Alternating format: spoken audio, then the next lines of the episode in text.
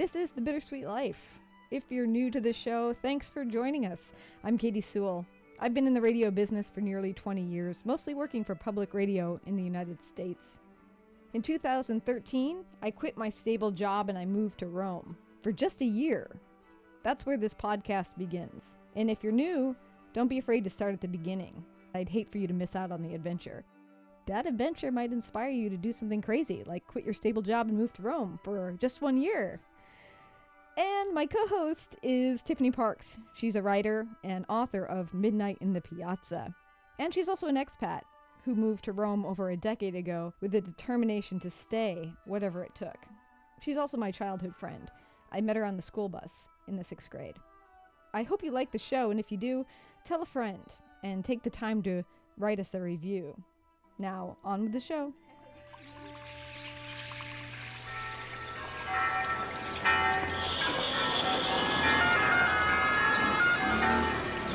Welcome to Rome.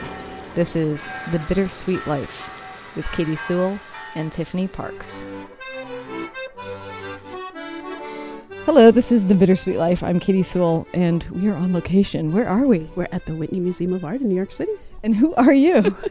I'm the mystery guest. I'm Amy Herman, and uh, I'm the founder of The Art of Perception and the author of Visual Intelligence. yes. And those of you who have been listening to the show for the entire thing have met Amy before. She was on an episode called Visual, which we recently replayed. But since I was doing a last minute trip to New York, I figured why not go to an art gallery with you? So maybe uh, just to set the stage for the people who haven't heard that episode, although you should go back and listen to it.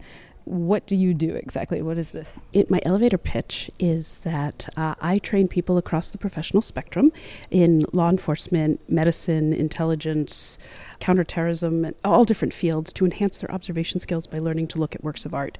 And I've been thinking more about perception, observation, and not just how we see, but how we communicate what we see. So I do that around the world, and uh, nobody feels sorry for me, but I have to be in art museums all the time. Oh, I'm so sorry. I know. And once again, we dragged you to one. So where should we begin? How should we start? Well, I'm thrilled that we got to come to the Whitney today, and I've chosen to go through the installation of their permanent art collection. A, it's not as crowded, and B, we get to see things uh, how the Whitney sees them, how they see their collection in context. And I'm so happy that this is the new building that you get to see. And what we're standing in front of, for those of you who are listening, we're standing in front of a window right now. And the Whitney has included these beautiful views out onto the Hudson River as part of the architecture.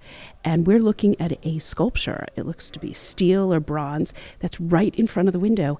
And so you're seeing the Hudson River and the cityscape through the work of art. And I think it just, do you think it adds to your, the way you see the work of art? I think it adds to the way I see the river. Yes. I'm always more as you know, maybe I'm more drawn to nature oftentimes. I mean, I love art, um, but the way that this particular sculpture fragments the clouds into a square, the river into a different shape, that sort of thing. Well, the other cool thing about the placement of this sculpture in front of the window, it's a mix of curved lines and straight lines, just like the landscape outside. So it kind of parallels what we're looking at. And Katy flew in in the midst of a snowstorm. We, I put the snowstorm in quotes because it really wasn't a snowstorm, but we do have a blanket of snow, and then we have the moving river, and then we have New Jersey on the other side, all seen through the scope of this sculpture. So I think it's kind of a nice place to start thinking about bringing nature and art together and how we look at things in museums to know that they're not just on museum walls, but they're part of a bigger picture. Hmm. And you were saying on our way up in the elevator that people often will have a bias. Like there'll be certain kinds of art that they think that they like, mm-hmm. or movies that they think they like, or stuff they like to look at. Mm-hmm. Tell me more about that. I've been doing a lot of thinking about bias because we're living in this polarized world, politically and economically, and as we were talking this morning about the haves and the have nots. And so the idea of bias came, you know, I was thinking about bias in art when people say, well, I don't get contemporary art. And I said, you know, there's really nothing to get. It's what you see and how you perceive what you're looking at if you like it or you don't like it, why or why not. And so if we can try to take off those biased lenses, it's really hard because we're all looking through the lenses of our lives. Can't undo that, but if we can at least be aware of them.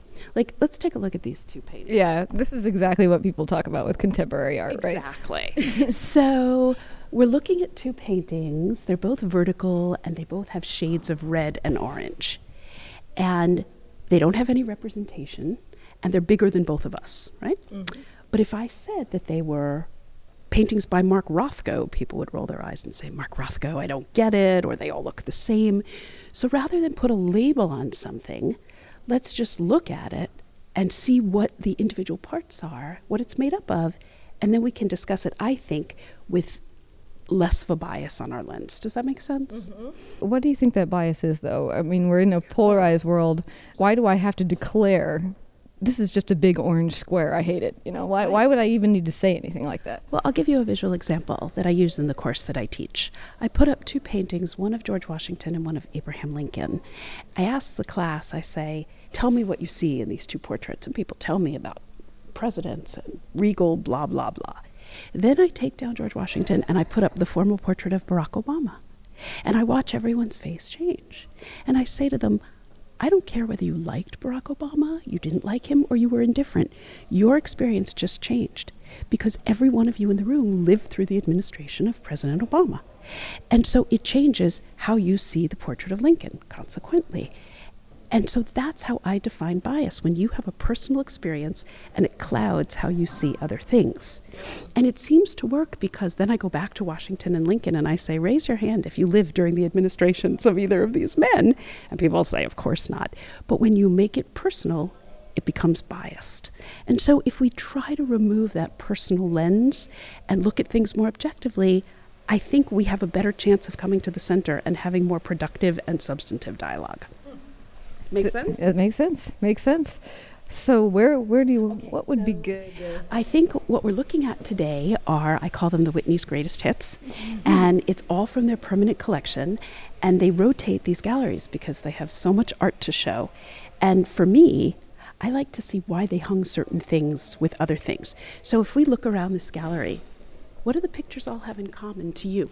Well, it almost seems like one side and the other side are slightly different. Yes, they are. So the one side is mainly big, bold colors, large palettes, restricted colors too. Yes. Maybe just three or 4 mm-hmm. maximum. Mm-hmm. And then when we turn around, we're getting into a more naturey. Definitely. I don't know. That one's a cityscape though. So. But they're still landscapes. Landscapes, yeah, mm-hmm. more naturey. I don't know. Would you say that these go with these? I think they do. I think one of the things that I notice in all of the works of art except the three over there, which are smaller, and the Barnett Newman behind you, is they all have orange or red. Each one has a little bit of red. So that unites them visually. And I love that you brought in nature because we're looking at a painting by Clyfford Still behind you, and people often talk about Clyfford Still as being craggy and rocky and cliffs and waterfalls. So you go from these very stark squares of color, and then you have this transition into nature. And then, as you pointed out, we have Georgia O'Keeffe and we have Stella, and we have these beautiful landscapes and it sort of makes your eye and your mind travel just around a room. We haven't left the room. Mm-hmm. So that's what I love to see in thematic installations, why the curators chose to do certain things. And we can't forget that there's this human right in the center of all of this. Yes, there's a statue in the middle of the room. Yes, there is. And can we walk around the front of it? Yes. So I didn't even notice it. It's a woman. It looks to be a Native American, I believe, because well, not necessarily. So their hair seems to be flying in the wind, and the statue's eyes are closed, and there's a fig leaf. So that I don't know who did this, but how interesting that this statue of a person is in the center of all of this abstract and nature, natural art. So that's why when I said, you know, what's old is new, this is all the Whitney's permanent collection, but I love to see how they've installed it. Hmm. And she is facing the nature side of things. She like, is. so if the wind is blowing, it's yep. blowing from the nature to the big squares of color on the other and side of the wall. Almost reverential. Her eyes are closed and her head is lifted as if she's in nature itself. And what an interesting choice to have a person where in the rest of these people are noticeably absent. That's very cool. Okay, now, now we've entered a room that's very human focused, I would say. Yes, it is. And what I noticed first, uh, there's skin. Uh, we have, uh, this is one of my favorite paintings by Edward Hopper. It's called A Woman in the Sun. It's from 1961. And she is completely unobserved. It's as if we're not in the room. And it's a woman standing in the window, and the light is on her. She's nude, And you almost get the sense that she's just gotten out of bed. And the questions that my cops always say is, you know, where's her boyfriend? Or, you know, where's her partner? And they assume there's another person in this painting when in fact there's just, there she is, and her black high heels are under the bed. And she's holding a cigarette and she's lost in thought. And we're sort of barging in on that, but it's a really quiet moment. And if you look at the painting next to it, it's anything but quiet. Mm-hmm. You know, you have this very quiet Edward Hopper, and then you have this Henry Koerner painting filled with people, and it's what I call noise. Mm-hmm. It's a noisy painting. You have a cityscape on the left, and then you have nature, and you have an amusement park, and people, and nudity, and you don't know where to look first. There's a fight going on in one corner. People trying on clothes. Yeah, people eating a meal in the center, and then you have isolated figures, and you have an urban landscape. And if you look at these two together, why were they hung this way? This one sort of, you feel like you're barging in, but it's this quiet moment of a single subject. And then here, where are we? Am I even standing on the street? What am I hearing? What am I seeing? And I love that looking at works of art brings you into another world, and we're standing still. Yeah. So, what do uh, all these cops, when you bring them into galleries, think? Do they feel like maybe you should describe for those who haven't listened like what you're trying to get them to do. Mm-hmm. like why would you be bringing police and counterintelligence and all those people here? Sure. Well we can use this one as an example. The noisy one. The noisy one right. We're looking at the noisy painting and i would say to a group of cops okay you've just arrived on the scene. What do you see? What captures your eye? Who needs your help and who would you talk to? If you had to put yourself in this scene, who would you want to talk to? And if it were me, if I were the cop, I'd want to see what this guy, what did this guy just hear that made him leave that naked woman to go run to the window? You know, what caught his attention? Did he hear noise? Did he hear a gunshot? Did he hear screaming? And you break it down into where the people are and how you see yourself. And that's what we call situational awareness. And I'm always teaching cops you need to be aware of where you are at all times, not just cops, all of us. Where are we? How do we get in? How do we get out? And what's happening around us? And I think this painting really challenges that. I just noticed there's another naked man and woman up in the left hand corner, but that looks like a very violent scene. Fighting. Yes, they're fighting. And so when you compare the scene in the window compared with what's happening in the corner, it just makes you process all the elements that we have to process on a daily basis. Mm. So that's how I engage these counterterrorism officials because that's what they're doing in practice, but I'm taking them out of their context and putting them in a completely foreign one. And how, how important are the details? So let's say, like, if we step a little closer, mm-hmm. I, I, remember us talking about it before. We were talking about how people tend to look at paintings quickly and move on. Right. But if, if I had to stand here and look at it for, you know, 15 minutes, let's say, mm-hmm. would it be important that I notice the time on this man's watch or that I notice how many cups are sitting on that table, who's being reflected in water. Well, I think that those things are important because the little details often bring the whole case together. Because if you start in the window on the right, you see cards on the table, they were playing a game. At some point, you make the assumption from the observation of cards being dealt that they put their hands down on the table so he could go look out the window and yet they're nude. Maybe they play cards while they're nude. I don't. Maybe it was strip poker. Maybe it was strip poker. But then in contrast, you see the couple fighting. And now that I see, it's not a man and a woman. It looks like two men, and there seems to be blood. And so, how you put all these pieces together. The cards, the time on his watch. The other thing that I noticed is look at the color of the skin of all the different people. Some of it is gray, some of it is lifelike, some of it is just they don't even look human. And then the very last thing I let people do is look at the title Mirror of Life. And so you brought in the idea of reflections. There's reflective water. Is this a mirror of our own life? Is this a section of life in, when is this, 1946? My goal is to get people to come away from a work of art with more questions than they had when they first looked at it. How many questions can they ask? And then we translate that to real life, asking questions about what we see around us. And let me ask before we move on, mm-hmm. what about this description? Because how many times have you been in a gallery where people come and they look at it and then they read what is written about it? Absolutely. people spend more time reading labels than they do looking at the works of art. And one of my goals, one of my secondary goals, is to reverse that. Let's look at the work of art first and then read the label. Mm-hmm. And one of the things that this label, one of the phrases that jumps out at me is the words disorienting juxtapositions night, day, violence, calmness, biblical, present day, all these weird juxtapositions. But if I read that label first, let's go back to our discussion of bias. I would go back and look for all those things in the painting instead of re- relying on my own sense of observation and looking at it with fresh eyes. Mm-hmm. So I'm not saying what's in the label is irrelevant, it's not at all, but look first. Look at all the details you come up with. Would I have even noticed that there was a, an amusement park in the background if I went right to the label and looked for what the label told me to find? Right.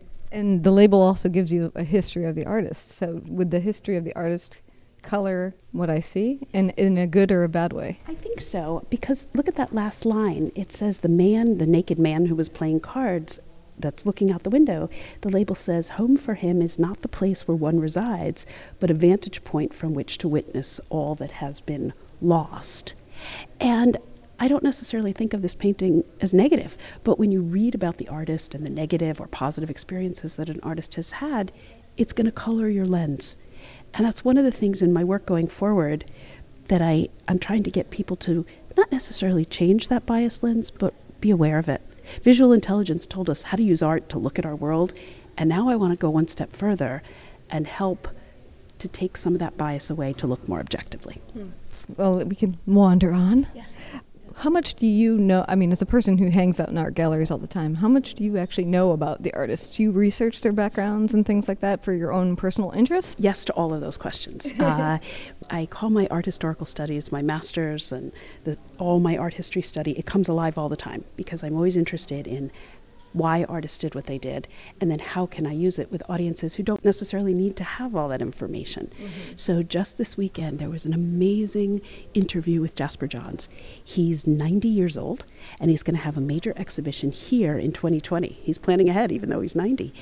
And I read about Jasper Johns, who's this, they described him as an indecipherable American icon of modern art. And when they talked to him, he'd say, Well, I just like to paint this is what I do. And so there's this idea of why did the artists do what they do? And maybe there is no reason, and maybe we just need to rely on our own sense of observation. So here's again, we've just moved into another gallery, and we're looking at two paintings by Edward Hopper.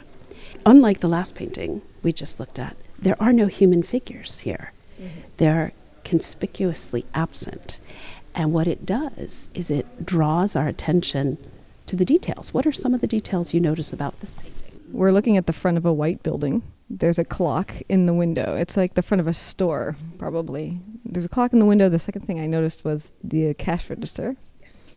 It also has kind of a front window display that contains three bottles and two paintings, maybe, mm-hmm. or calendars. Who knows? Something that's just sort of propped up. Mm-hmm sort of haphazardly, actually, like sort of, yeah, uh, afterthought. These people were not interior decorators, but the shop also looks like it's empty. Yes. There's a big bookshelf in the window also, and it's completely empty, and there's no people there.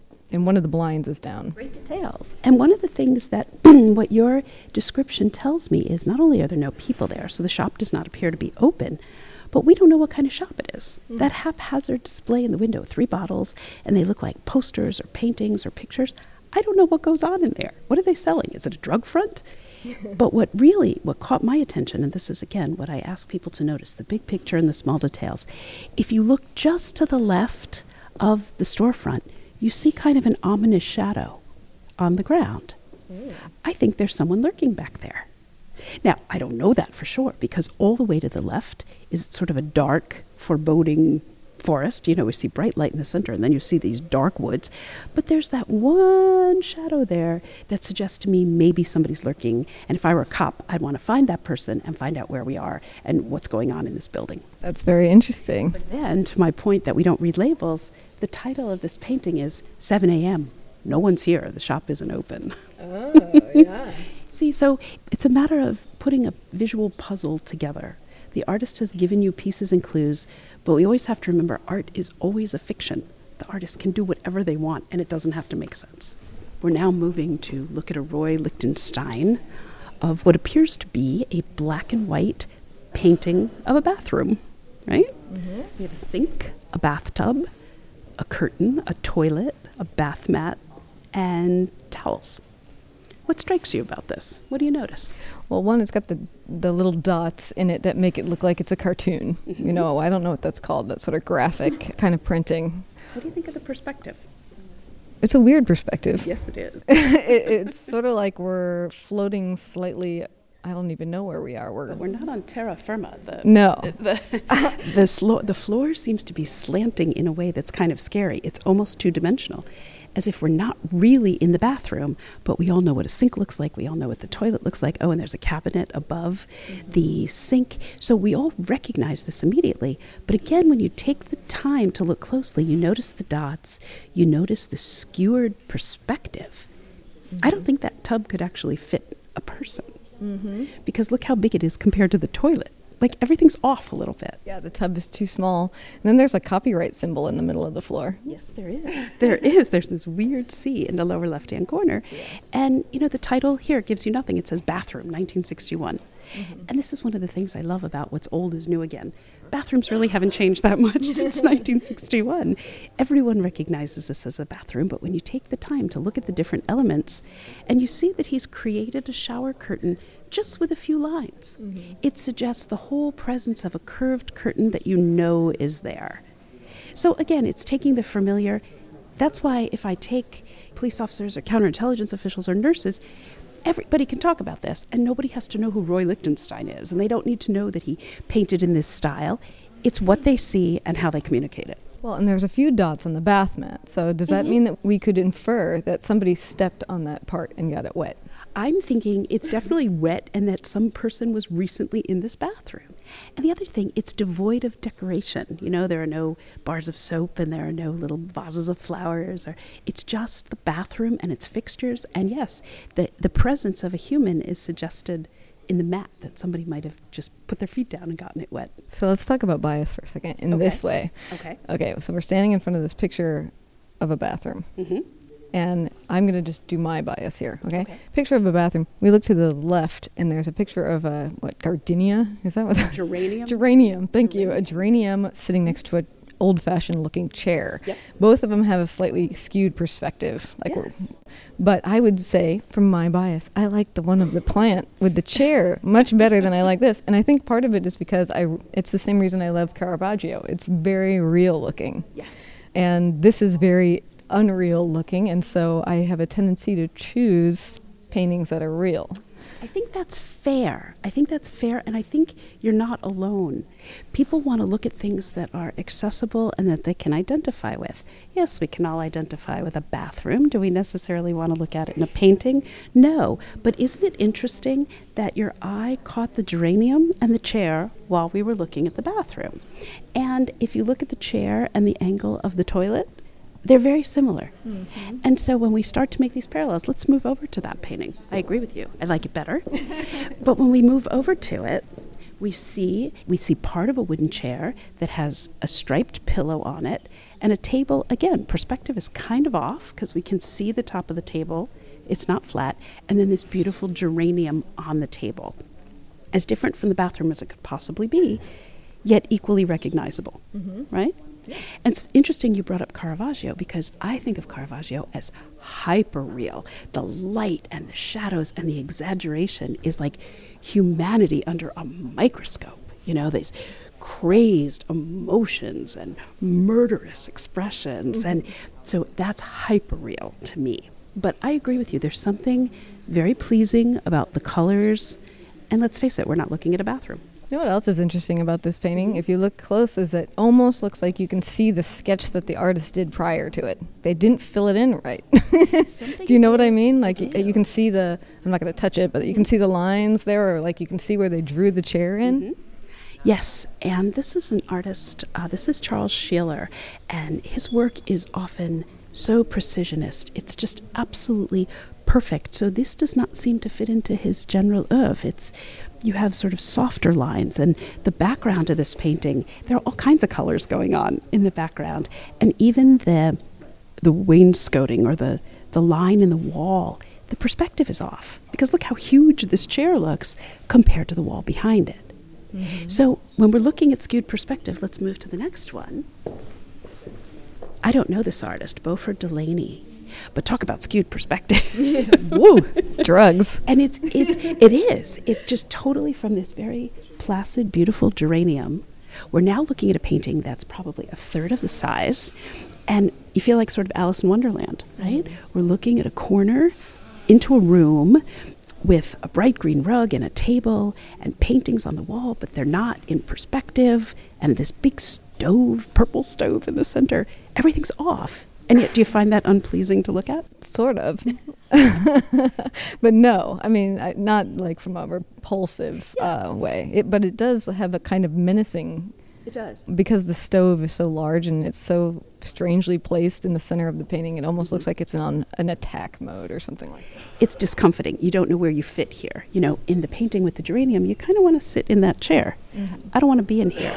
Now let's take a look, and we're, we're looking at all these works of art that are the idea of lines and interiors this changes it a little bit, but let's look at this painting. See, now this one I really like yes. because this has extremely crisp lines now. I Give love crisp lines. Oh, goodness. Okay. Um, well, I mean, it doesn't look like a photograph, so it's not like a, people always describe Caravaggio as a photograph, mm-hmm. like it's almost photographic. This doesn't look that way. Mm-hmm. It has a sort of a flatness to it, mm-hmm. but all of the lines are very precise. So it's yes. a it's a picture of a basement there are stairs coming down. Mm-hmm. Uh, they turn a, a, corner, and there's a man sitting on the left side who's painting. We guess anyway. He's in front of a big canvas. He has one hand up, and we can't see his face. Right. And then there's a big furnace, just like in the, other, like one, the other right in the middle of the painting. Does this furnace scare you the way the other one oh, does? Oh, this furnace looks delightful. I love this furnace. I want to live in this basement.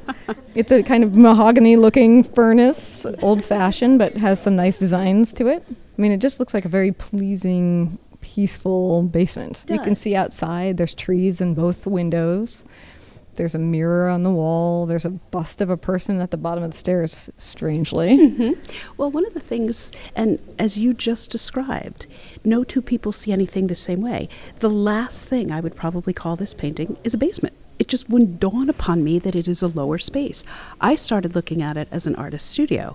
I saw the artist that you described sitting in a chair, and one arm is raised. And then I noticed his funny little shoes. Mm-hmm. And then I looked at the various paintings in the room and the bust and the scene out the window, because the scene out the two windows is very different.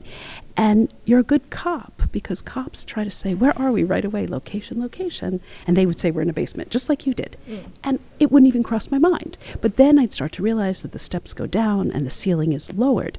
But the other thing that caught my eye, yours as well, is the crispness of the lines. And if you look at that white, there's a white bowl mm-hmm. on a bookshelf that is almost incandescent. I mean, the light is almost coming from that white bowl. And what's so beautiful about this painting is you really can't see brushstrokes. You can see brushstrokes in the rug on the floor, in the trees out the window, and in the curtains, but everything else is so crisp that it's almost a photograph. And how do they do that? Have you ever asked an artist, like, seriously, how do, how do you do that? It's, I wouldn't say photorealism, but it's very polished. It's the opposite of painterly. You know, when we saw the Mark Rothko in the first gallery with those wild brushstrokes, you can see the artist's hand and the artist's hand is really not that apparent here. Mm-mm. It's more apparent in that claustrophobic uh, painting with the with the furnace. And now you can see when we were talking about looking what's old and new, why do works of art go together? These are all interiors, and you can see brushstrokes. One is very welcoming, and one is pristine. Mm-hmm. And I just think it invites the viewer to be part of this conversation. Why are these hanging together? Have you ever asked people who put galleries together if they can tell which paintings are more popular based on how much time people spend with them? You know, it's interesting. I always wonder, having worked in museums for years, if curators really think about how people view paintings or how people view works of art, or if their job is done. Once they've decided where they go and how they go, is that the end of their engagement? Mm-hmm. And I used to ask curators, do you walk through the galleries? and I don't mean this in the pejorative at all, but I think the curator's job is to think about the works of art academically and thematically and install them, and then they're finished. So I try to take it one step further and take the engagement and the conversation to another level. I, am not saying that they're not interested in that, but they do say, oh, people love this painting or people don't like this painting. But I don't think that public reception is top of their list. I think it's to make sure that the paintings are well hung and that they are at eye line and the frames and it's just in harmony in the gallery for whatever the theme is. But I'm always curious. I look to see who's looking at what. Yeah. I like too that you, with this ominous shadow that you pointed out in this Edward Hopper painting. Uh-huh. Now you see it. Yeah, I see it now. I did not see it before, and it could be a tree. It could, could be. be. It could be. But um. And I'd be wary. My situational awareness. I would approach very carefully. The city girl that I am, I wouldn't walk there directly without peeking around the corner first. That's what I want to teach people. Look for those shadows so you don't walk blindly into danger. Yeah, so does that mean, though, that oftentimes in these paintings you are making up the story that goes along with it? Or is it something other than that? Well, here's an example. Here's a perfect example. yes. um, this is. We are now in a new room, yes, by the way. In a new room with lots of people. Again, people, both visitors and people in the paintings. Oh, and by the way, I should mention because Tiffany will want to know. Yes, people are looking at us strangely. They are Tiffany, but that's okay. they think I'm somebody famous, and I'm really not. Yeah. They're like, "Is this some sort of a tour I should be on?" and we and yes, they should listen to the videos we like. yes, they should. so we're standing in front of a painting now by Alice Neel uh, Uh, who's one of my favorite portrait painters in the world. And this is an iconic portrait of Andy Warhol, and I use it in my class all the time. What's interesting about this painting, well, there are many things that are interesting. I always ask the class, does anyone know who this is? And more often than not, one person will raise a hand and say, that looks like Andy Warhol. And the reason the painting is so interesting is that Andy Warhol was afraid of nudity. He never let anyone see him without his clothes on. But I believe it was 1966, I may have the year wrong, there was an assassination attempt on his life. And after that assassination attempt, he let his friend, Alice Neel, paint him nude, showing the surgical scars and the girdle that he had to wear for the rest of his life to contain his inner organs. And to me, this portrait illustrates vulnerability. We are who we are, scars and girdles, this is who we are. And I think it's really quite poignant that he kept his eyes closed. Mm. If you're going to look at me, I'm not going to look at you. this was, to me, this was as much as he could do. And even his shoes have this life of their own. You know, the light hits the shoes, and again, we're seeing them at an angle that we wouldn't necessarily see shoes. But it's the portrait as a whole. This is where background knowledge really enhances our appreciation. It's not just a naked man with scars, it's Andy Warhol. Mm-hmm. And if you were looking at this from a detail, like I love that story, but she's painted the whole thing in except for part of his pant leg. Part of his pants. And that's And the couch he's sitting on. That's right. And that's what captures your attention. That he's sitting on this barely limbed couch. He's got these shiny brown leather shoes with laces on them. And there's even this beautiful backdrop of blue just behind Warhol's back. And everything else is simply drawn, and yet look at the light on his face. So she's chosen where she wants our eye to go with the colors and the shading. And it's, as you said, such an interesting contrast of barely drawn in and really incredible detail. And look at the missing part of his pants, and his fingers are sort of jumbled, and yet his face and his hair are crystal clear. Interesting. Now, look at the portrait next to it. We're looking now at a portrait by Fairfield Porter how interesting. I didn't even realize this. It says portrait of Ted Carey and Andy Warhol. Mm. I would have never known that. I'm not familiar with this portrait, but the fact that they hang side by side, I was thinking more it was portraiture a sitting male, a sitting male, a standing male, simple line, even very similar palettes. You see that backdrop of blue behind Warhol on the right, and there's that very subtle backdrop of blue on the left, but they're actually, they share a subject. So that's what I find so interesting. I love to just wander galleries and see what's. Been, I've never seen these two together. Oh, well, and the other interesting thing too is I would never guess that either of the men in this picture are Andy Warhol. I wouldn't either, and that's why labels can really be important because I would have walked away thinking, well, two men and Andy Warhol, but it's actually think that's from the 60s, but I have to double check. And this is 1960. And then my eye uh, caught it, Alex Katz's painting. And the title of this Alex Katz is an artist who painted mostly portraiture, he does some landscapes, many, many different portraits of his wife, Ada. And this is Ada Katz. And so interesting that it's called Ada on Blue, 1959. So here, this very mention of blue, just my visual observation that there's blue in each, this is all about the blue. Mm-hmm. And so I wonder to get into the curator's head was it the blue that brought these together? Was it the portraiture? Or, now that I think about it, the familiarity and the vulnerability of Andy Warhol and painting your wife. That's very familiar, and he knows all the vulnerabilities. So I love this installation of the three and why they were hanging together. Hmm. Do people often walk in galleries and somehow think like I'd put that in my home or I wouldn't. And what is that about? Like I'm not going to ever be able to put these in my home. It's an ongoing conversation that I have with friends when we walk through galleries together.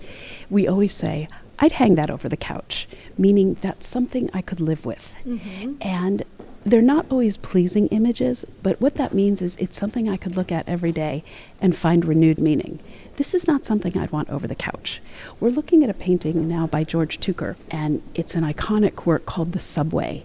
And it resonates with every New Yorker because we've all been there. And for people who aren't from New York, they've all been there too. You descend into the catacombs of the New York City subway, and there's a woman in the front and center of the painting in a red dress, and she just has this look of horror and worry, and she's walking very tentatively. And she's looking around in a very suspicious way, and she's surrounded by almost all men. No one smiling, and everyone looks highly suspicious. It's tense, fraught, and anxious, and that's why I don't want it in my house. it's bad feng shui, you know. It's it's it would bring tension and anxiety into my home, and I don't need any more of that. Nobody does, but yet it's iconic because I think what the artist does is he brings all of our angst.